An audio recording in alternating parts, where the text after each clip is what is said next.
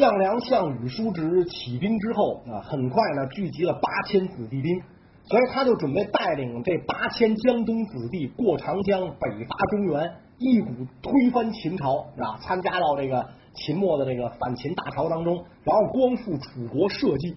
正在此时，当时陈胜已经败亡，陈胜手下一员大将无路可去，就来找这个项梁，假借陈胜的名义封这个项梁啊为上柱国啊，说这个张楚大王封您为这个上柱国。其实这个时候陈胜都挂了，那陈胜没有这道诏命，但是这个人因为自己无路可去了，这老板已经没了，可是拿着老板的工资，新老板又没找着，怎么办呢？得找个靠山，就投奔了项梁啊。陈胜在这个秦末反秦的这个群雄当中，绝对是带头大哥啊，绝对是开第一枪的人，所以他的名气也够，资望也够。项梁也就乐于接受这个上柱国的封号啊，因为这样一来，我是有组织的人了，我不再是这个呃自己单打独斗了，不是游击队了。那张楚政权名头也够响，所以就愉快的接受了这个上柱国的封号，然后就率军准备去攻打广陵。广陵呢，就是扬州。那在这个项梁叔侄还没来得及攻打广陵的时候，一个更大的便宜落在了叔侄俩的头上。什么事儿呢？当时秦失其路，天下共逐之，地方的这个州县多叛变啊，郡县多叛变，所以这个东阳县的县民也起兵反秦，杀掉了县令，组织了一两万人的武装部队。那么这支这个反秦武装的老大是谁呢？是原来的东阳县令史陈英。令史就是相当于这个县政府秘书长这么一个人。陈英虽然是这个秦朝的官吏，但是呢，他为人忠厚、本分老实、爱惜部下，那，跟老百姓呢关系也很不错。所以，当这帮老百姓起来造反，杀掉县令之后，总得有个人带头吧。大家都是平头百姓，谁资望都不够，只有原来的陈英是政府公务员，啊，有领导能力，有行政经验，又有人望，就一一致推举他当了老大。随着这个东阳县义军势力越来越大，他们为了跟这个别的军队相区分，为了好便于识别，每个人用黑金包头，所以这支部队称为苍头军。苍头军当时又成为江南地区的这个义军主力。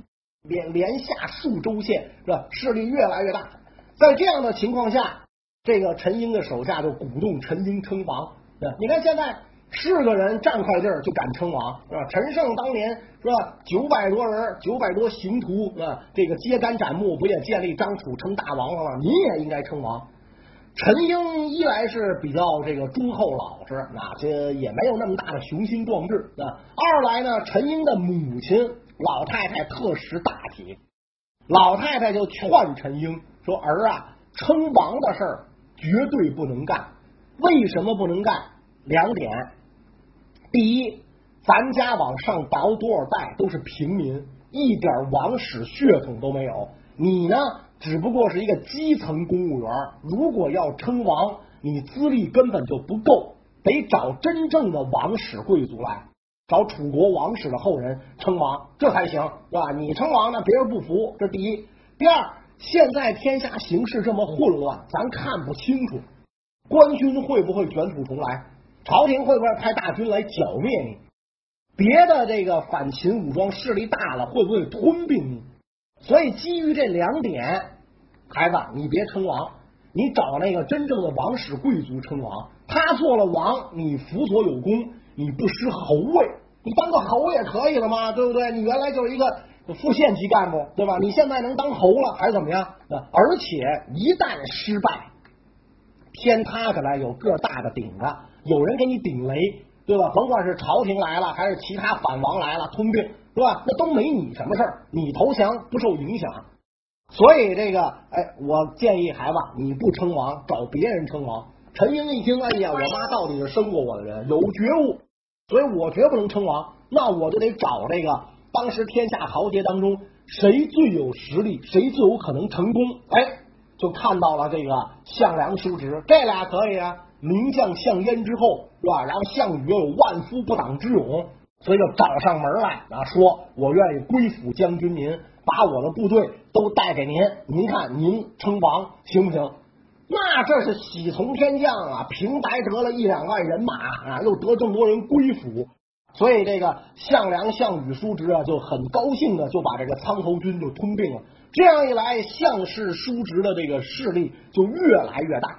当时陈胜已经败亡，六国的这个旧贵族纷纷复辟，所以有人就觉得，那咱楚国也应该这个呃立个大王。有一个叫景驹的人自称楚王，项氏叔侄很不待见他。楚国国王应该姓熊啊，你姓景的算哪个哪棵葱啊？你凭什么这个这个这个要称王啊？所以这个项氏叔侄就把这个景驹给干掉了。那干掉了之后，就召集楚地的父老、有名望的人和各路这个反秦英雄，召开大会。在这个会上，当时刘邦也也应邀出席了，啊，也参加了，然后就说啊，这个谁？当立为楚王，当时大家众望所归，拥立这个项梁做楚王。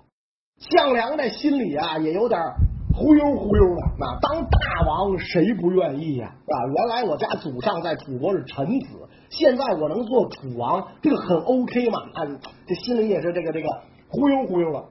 所以就在这个项梁踌躇满志要当王的时候，一个人出来劝他了，谁呢？这个后世后来赫赫有名的亚父范增，范增就跟这个项梁说：“您千万不能称王，为什么？道理很简单，你们项家世代是楚臣，你应该保着楚王的后裔称王，保着谁的后裔称王最靠谱？啊，咱们楚国最悲催的大王就是楚怀王啊，这咱在先秦里讲过，被张仪忽悠的那个。”最后呢，被骗到了秦国，幽禁致死，是吧？所以他的悲惨遭遇一直被楚国百姓所同情，因此必须要找到楚怀王的后人，让他来称王，这事儿才 OK。项梁一听老先生说的有道理，啊，王不王的就是一个名分而已，是吧？我不一定要做王，只要我能掌握实权，只要我能推翻暴秦，啊，光复楚国社稷，我必定也是青史留名。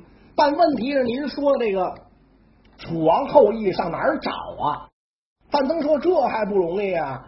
你贴寻人告示啊，对吧？满处撒开，利用各种媒体上啊，那肯定有人愿愿意来。哎，所以到处这么一撒，就果然找着了怀王的孙子。这个时候已经是一个放羊的了，正那放羊呢啊，找着他了，拥立这个放羊官做大王。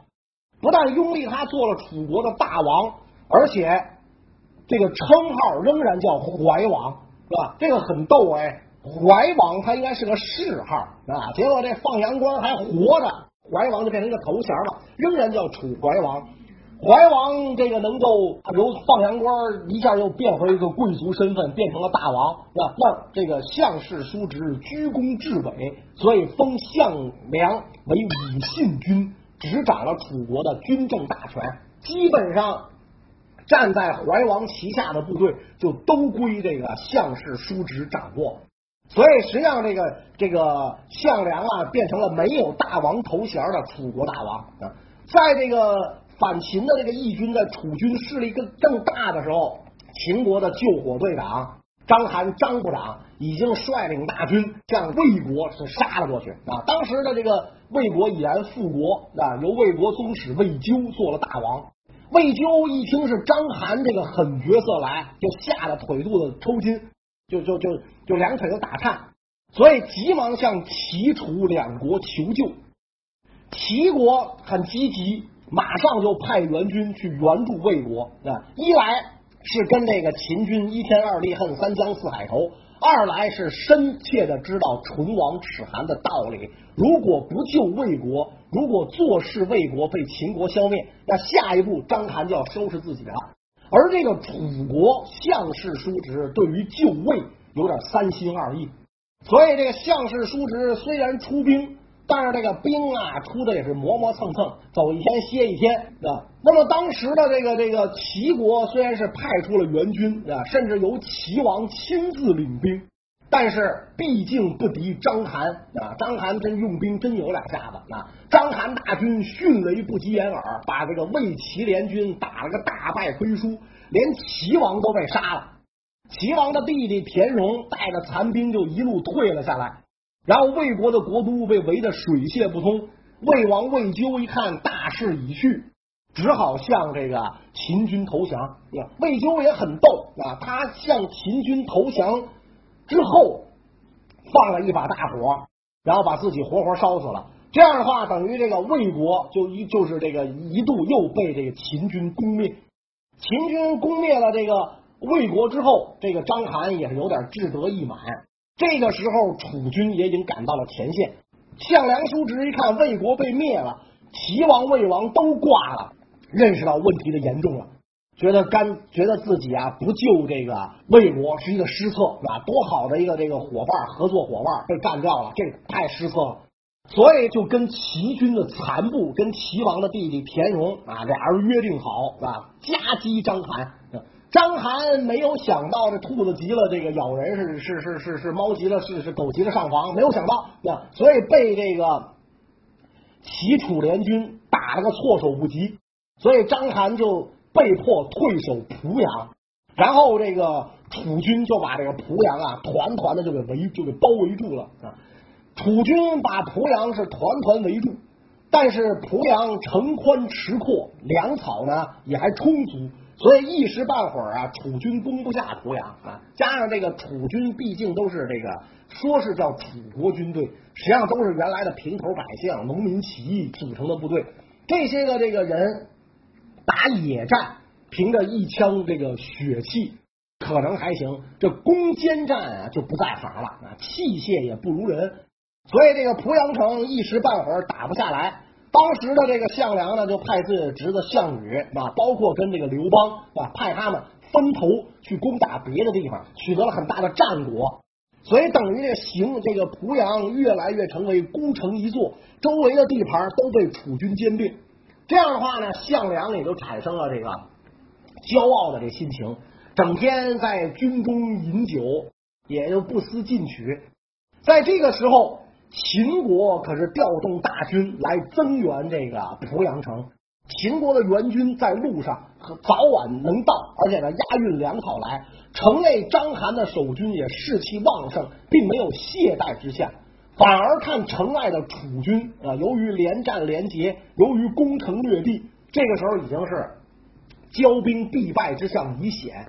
所以当时项梁手下的一员大将叫宋义，就劝这个。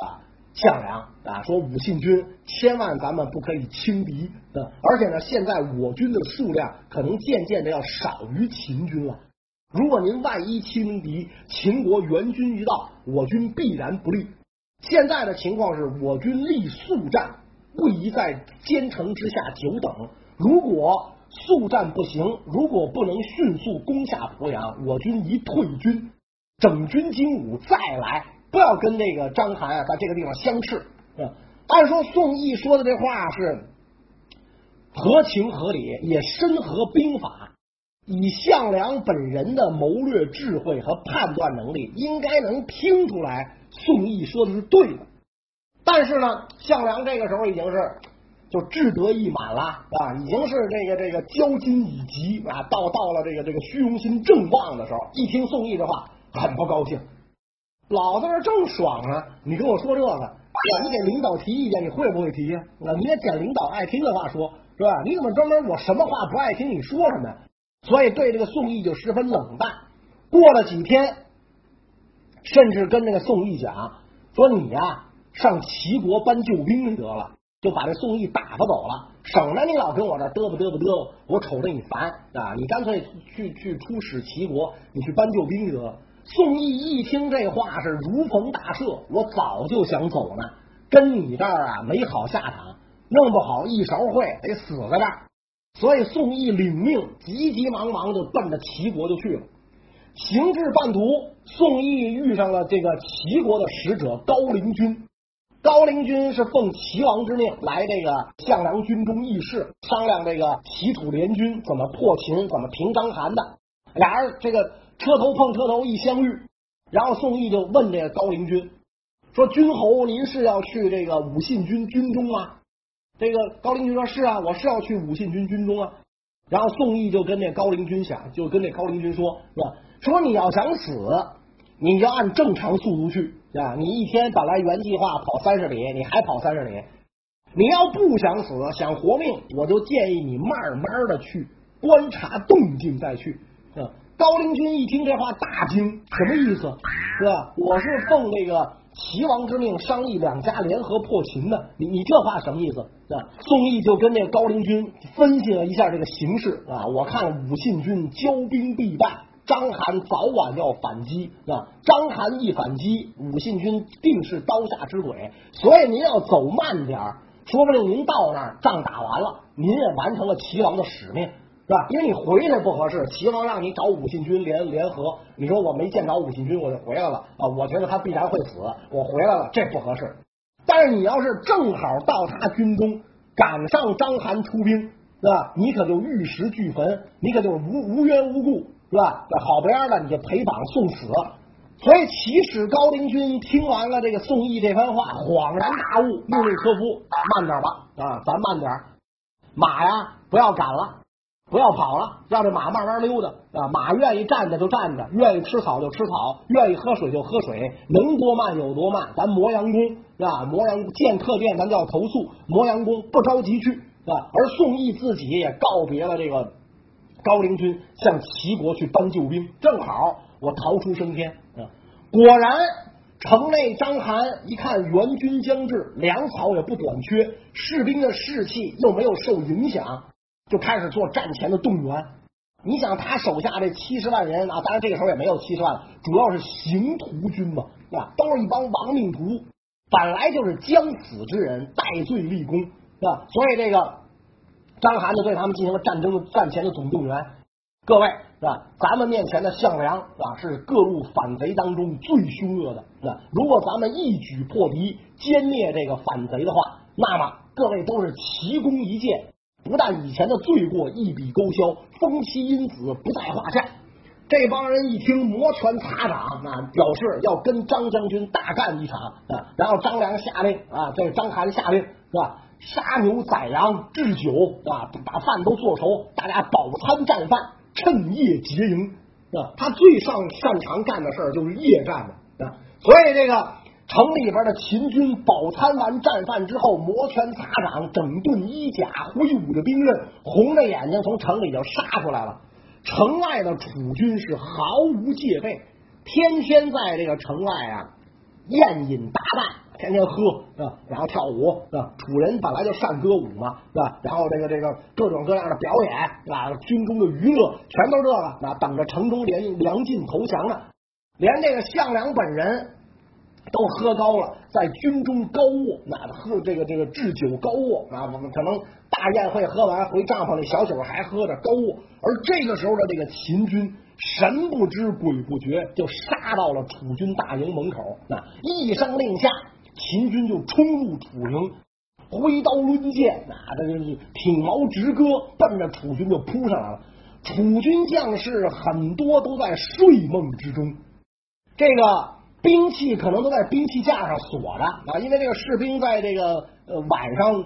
不不打仗的时候，他那兵器都是可能在兵器架上搁着锁着的，是吧？不能让这个士兵手里拿的。万一你跟长官有仇，趁长官睡着了，你过去给一下子怎么办？是吧？可能都锁着，都来不及拿兵器。很多人来不及这个披甲，是吧？马也都是这个散放的，很多都啊，来不及去去拉战马，所以就被这个秦军劫营，打了个大败亏输，一溃千里。